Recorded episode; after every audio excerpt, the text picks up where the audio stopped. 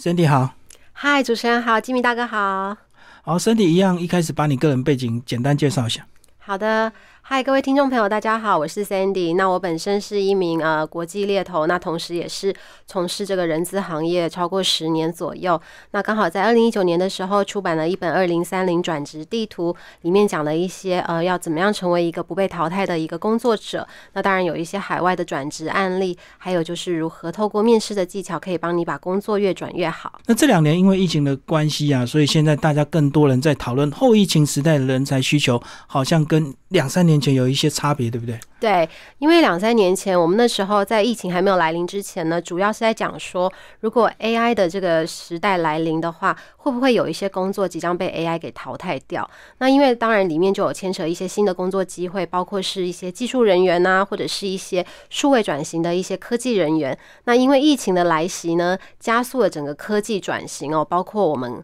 就是有一段时间没有办法做一些线下的活动，像是商店啊，直接需要做一个数位转型。那因为这样子呢，就多了很多所谓的一个呃，算是疫情后时代的一些关键的职务出现了。那接下来我们就来跟大家分享关于这次的后疫情时代人才市场的一些观察，有哪些趋势的一个改变。是，那后疫情时代呢？因为大家也知道，就是当我们没有办法，就是出现在街上逛街啊，或者是说所有东西都必须要在线上，或是面临一个封城之下的一个概念哈。其实可能科技的来袭取代了很多重要的一些关键职务。那其实呢，根据这个大数据的统计调查来看，在二零二二年的趋势里面呢，其实多了一些呃专有的工作，包括所谓的 AI 数据分析师，因为我们现在必须要。要大量的仰赖这些数据来进行所谓观察消费者的一个消费模式的变化，所以这方面的工作机会呢就相对的变多了。那除了这个以外呢，其实刚刚讲到很多公司在做一个数位转型嘛，所以包括一些前端工程师啊、数位工程师啊、网页设计师这一方面的工作也相对的变多了。于是呢，在二零二二的趋势来看呢，呃，技术方面的部分的话，这个部分是值得大家去参考的哦。嗯，而且二零二二好像新增了很多这个职业或者是不同的这个趋势，好像都是跟围绕在 AI，对不对？包括资讯安全，好像也是这几年大家讨论非常重要的。因为当大量开始使用电商的时候，其实资讯的安全又更重要。是的，因为尤其是骇客的入侵啊，还有一些大量的金钱交易，那包括就是我们讲到的一些数位货币，就是很多就是跟这个科技有息息相关。那当然就是前一阵子的我们封城的时候，包括呃台湾的封城当然没有这么的严重，但是像是欧美国家，他们持续的封城超过一年以上，那很多像银行的作业啊，他们就必须要仰赖所谓的这些数位的一个呃方式来做进行。那当然，当你在转钱的时候，或者是这个跨境。汇款的时候，如果说在资安这个部分没有做的很完整的话，那当然就会有一个相对的风险啦。那像你个人其实也进行一些二零二二的一些人才趋势的一些产业调查，对不对？对。包括我们现在比较迫切需要一些接案的人才，好像你也做了一个非常详细的一个排名哦。对的，那其实呢，讲到这个接案的部分啊，因为其实，在后疫情时代之后，呃，我们刚刚讲了人的生活方式改变了，那有一些观点也改变了，包括呃，很多人想要活在当下这样子一个概念。那其实在这样的时候呢，出现了所谓一个 freelancer 的一个趋势，所谓的接案者需求。那接案者需求呢，这边呢，主要帮大家统计一下，也是透过一些大型的美国网站还有欧美的网站做一个数据统计。那这个部分的话，通常像是一些网站美编啊、网站小编啊，甚至 IG 这种呃数位行销、社群行销的工作呢，反而变成一个接案的一个需求，非常非常的主流之一。那除了这个之外呢，其实还有一些很有趣的工作，像是简报师啊，这些都是属于一个大量的需求。为什么呢？因为我们现在呢，透过一个数据，包括我们所谓的这个视觉效果，我们在做一个线上会议或是跨国的会议的这个过程当中，呃，重要的一个简报，包括你如何呈现重点，都成为。一个非常需要的重要工具之一。那在这样子的状况之下呢，很多公司忙不过来，或者是他就直接交给专业了。那专业就是这些专门在接案子的一些小编们，他们就负责帮你美编，然后帮你把一个提案力提高喽。刚讲到这技术层面，其实都容易学习，因为有很多的线上课程，或者是公司也会花钱去投入很多教育资源。可是我觉得，在整个职业生涯上的一个敏感度是非常重要。包括最近因为苏联跟乌克兰的战争，其实好像有些人也会拿战争来开玩笑，反而就会让你自己陷于一种困境，以及害公司的名声啊，可能会毁一旦。那怎么样来培养这个职业上的一些敏感度嘞？对，那这些部分的话，当然就是可能要去透过一个专业的训练。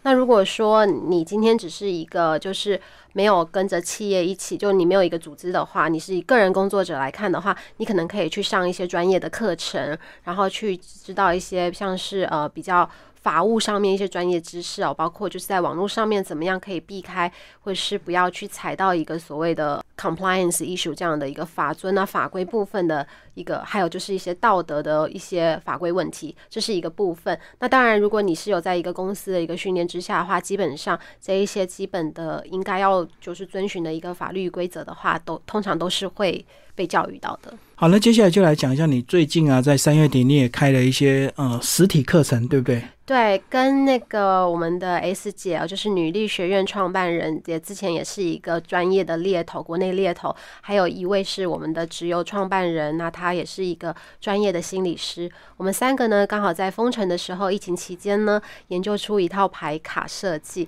那为什么会做这个牌卡设计？主要是我们常常遇到求职者会问我们说：“诶，你适合什么样的工作？或者是你觉得，呃，我可以做什么样的工作？或者是？”我想要转型，我想要转职，我想要突破现在的一个薪资天花板。那我到底该怎么做呢？才可以去突破我的困境？于是我们三个就在疫情期间讨论了如何结合内在的一个热忱跟你想做的事情，然后透过去盘点自己的自身优势，然后最后去结合在外部来看的话，我们要怎么样可以去？打造自己想要的理想工作之外呢，去认识我们想要进去的这一些目标企业。那在目标企业里面呢，去盘点它的一个企业文化，然后最后透过一个面试的练习，帮助自己的答案可以更精准，然后可以在其他的这些竞争者中脱颖而出。那我觉得这两年你一直被人家问一些关于职癌发展的一些问题，最后你就想说用一套比较系统性的方式来帮助大家怎么盘点自己。这样，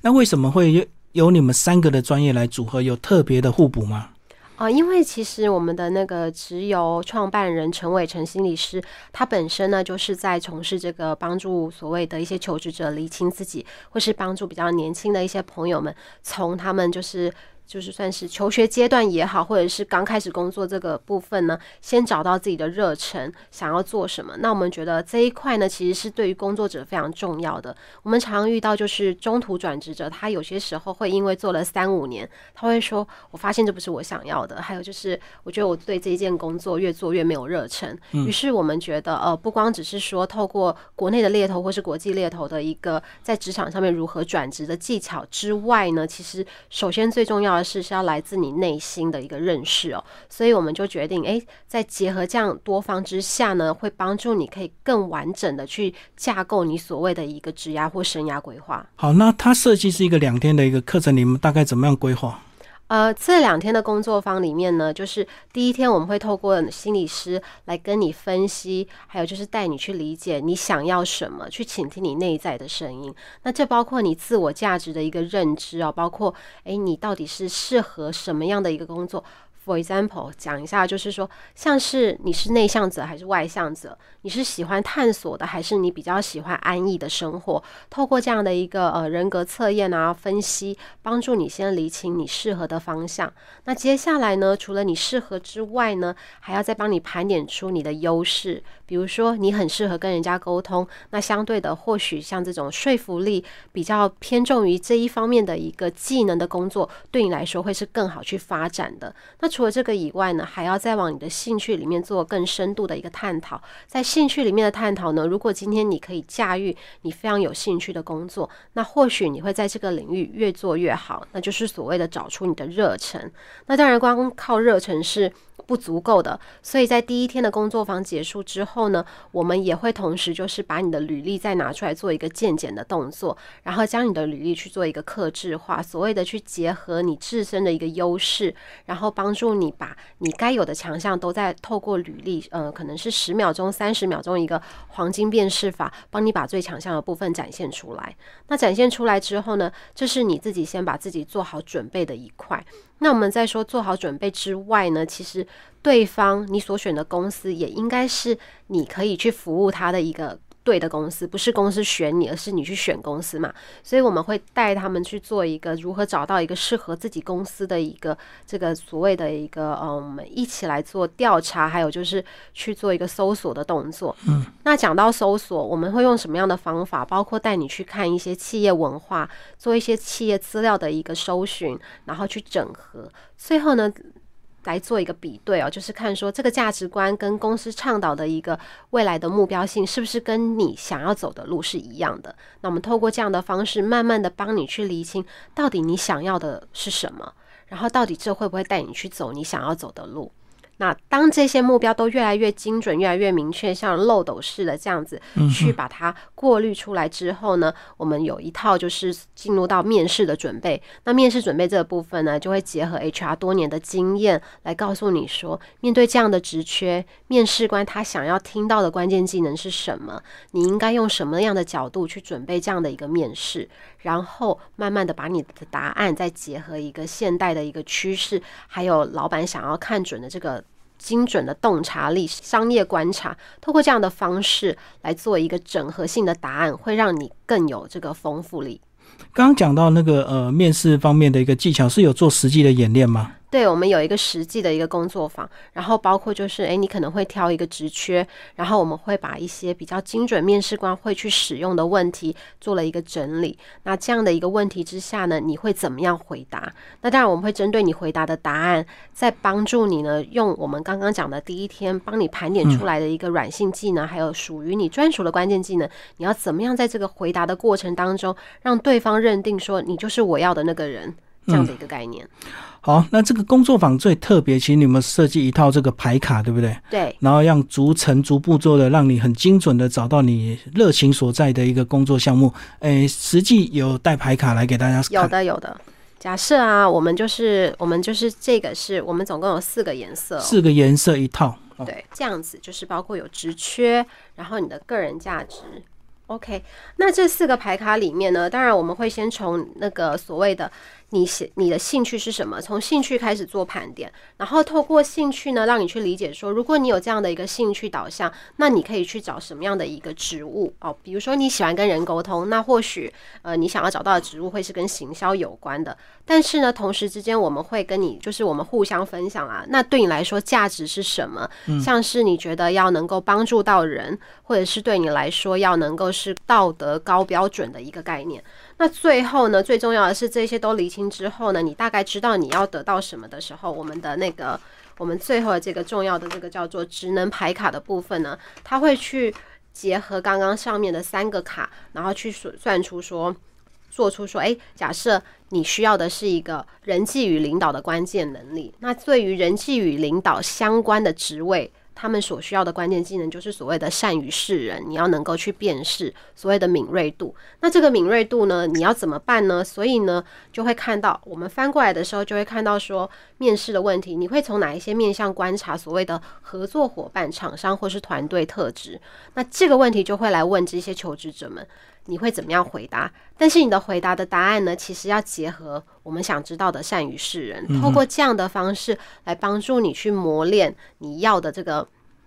更精准的一个表达方式，然后让面试官也可以在黄金十秒钟内听到他觉得很有 sense 的答案。嗯，那这个牌卡是自己可以操作，还是需要透过小组，或者是需要透过小组再加一个导师这样带领？我们会。建议一开始的时候会是先跟我们的工作方参加我们的工作方，以后我们会带你去详细操作一下这个牌卡。因为除了我刚刚讲的这四个之外呢，其实我们在这个牌卡的这过程当中，还有很重要的一些功课会需要你当天去做的，包括企业的一些呃所谓的文化检核表啊，像这样子。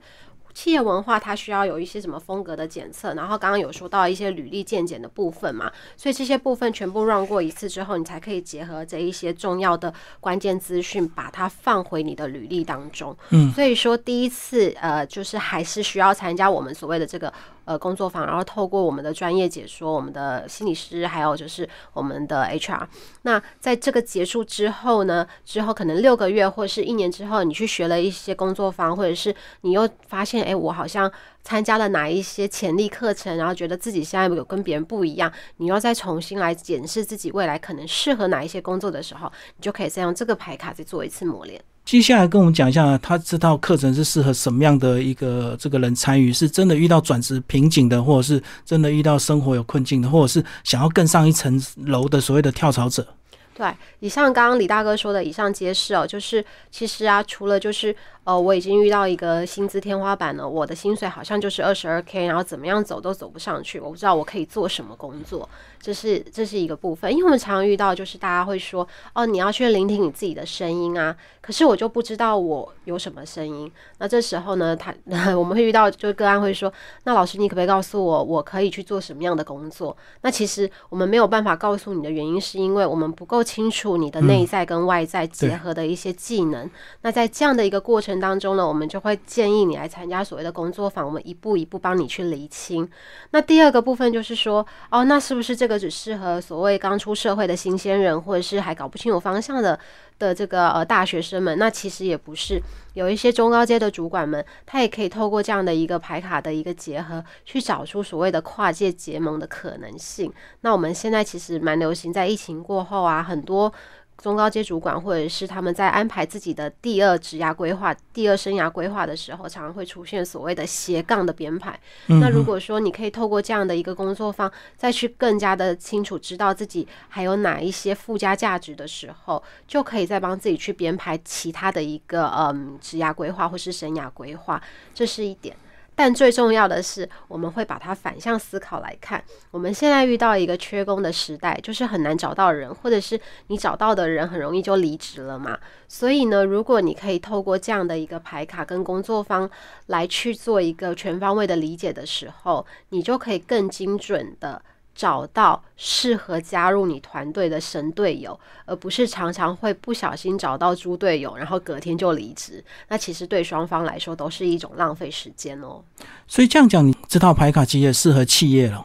对，它也适合企业的一个内部训练，或甚至是说，呃，你可能想要就是打造一个新的团队的时候，它可以激发整个团队的一个强项跟优势。因为团队里面一定有人他在某一些职能里面是特别的强，那有些人他针对某一些部分是特别的敏锐。我们可以透过这样的一个激发工作坊来来帮助他们，就是。更在他们的呃工作岗位上面发挥他们所谓的价值。那当你更知道你的员工，或者是当你更知道你的团队是什么样价值的时候，或许你在内部的一些设计，你可以设计一些更有潜力，或者是更有一些说服力的。呃，接下来一些内部规划，那么就可以保住你的员工不去所谓做出一个像是离职啊，或是流动率太高的现象。好，那即使我们学了这么多具体的这个技巧，清楚知道自己人生或工作上的一些这个缺失，然后更上一层楼，可是我觉得在精神层次上的一些痛苦以及压力，这个好像还是要自己去克服哦。对，但是我们相对的，我们在工作坊里面就会有呃，我们的心理师带领你用他的一些心理的一个理论去走过这一轮，所以这个部分一定是我们第一天的工作坊里面，在那个心理师他在解释的时候，他会告诉你说，哎，有哪一些理论，然后是透过他这个心理专业，然后带你去分析。那为什么要做这样的一个过程？是因为现在就太忙碌，因为在尤其疫情后时代，所有东西都非常来得很突然。那当你没有办法静下心来思考的时候，有些时候我们还是得借用专业的力量，所以我们才会结合，就是在工作坊里面有一个部分是心理师的一个来带领大家的一个工作坊，让你安静下来，然后去倾听，然后才进入到你真的很仔细的思考之后的一个系统性的思考，然后去找出你真正想要什么，然后透过你想要什么，再做一个更精准的准备。哦，原来你们这样设计还是有一个非常精确的一个步骤。心灵层次要先静心下来，才有办法去盘点你个人的一些缺失跟那个需求。对对啊，因为我觉得这种技巧性的东西都好学，可是精神层面是最难克服的。那以前我都以为是要自己熬过，或者是等时间他就忘记了，原来是有实际的技巧。应该是会有的，因为如果不是的话，那心理师的存在就。就很可疑了。当然，我们平常都是等自己慢慢去，想啊，因为对，因为可能就是要去挂个心理科，也是要排队蛮长的时间。但是我们这个工作坊就是觉得它是里外都必须要兼顾，所以我们会结合整个心理师的专业。诶，那之后课程结束的一些辅导呢？因为我知道这个上完之后充满热情，然后自自己的对个人的资源也慢慢慢慢越来越清楚。可是真的去求职或者去转换跑道，可能还是会碰到一些瓶颈，是不是又可以回头找你们来进行一些协助？哦，当然，但是在这个课程结束之后呢，相信你就会很清楚的知道你要的方向。那你可能接下来是需要一个陪跑教练，或者是一个策略性的一个。嗯，攻略之类的，那当然就可以选择你想要什么样的一个客制化的服务，然后透过这样子，我们帮你找更精准的人陪你一起去打仗，嗯，就是打怪这样的概念。好，谢谢我们的森迪叔为我们介绍这个后疫情时代的人才发展趋势。谢谢大家。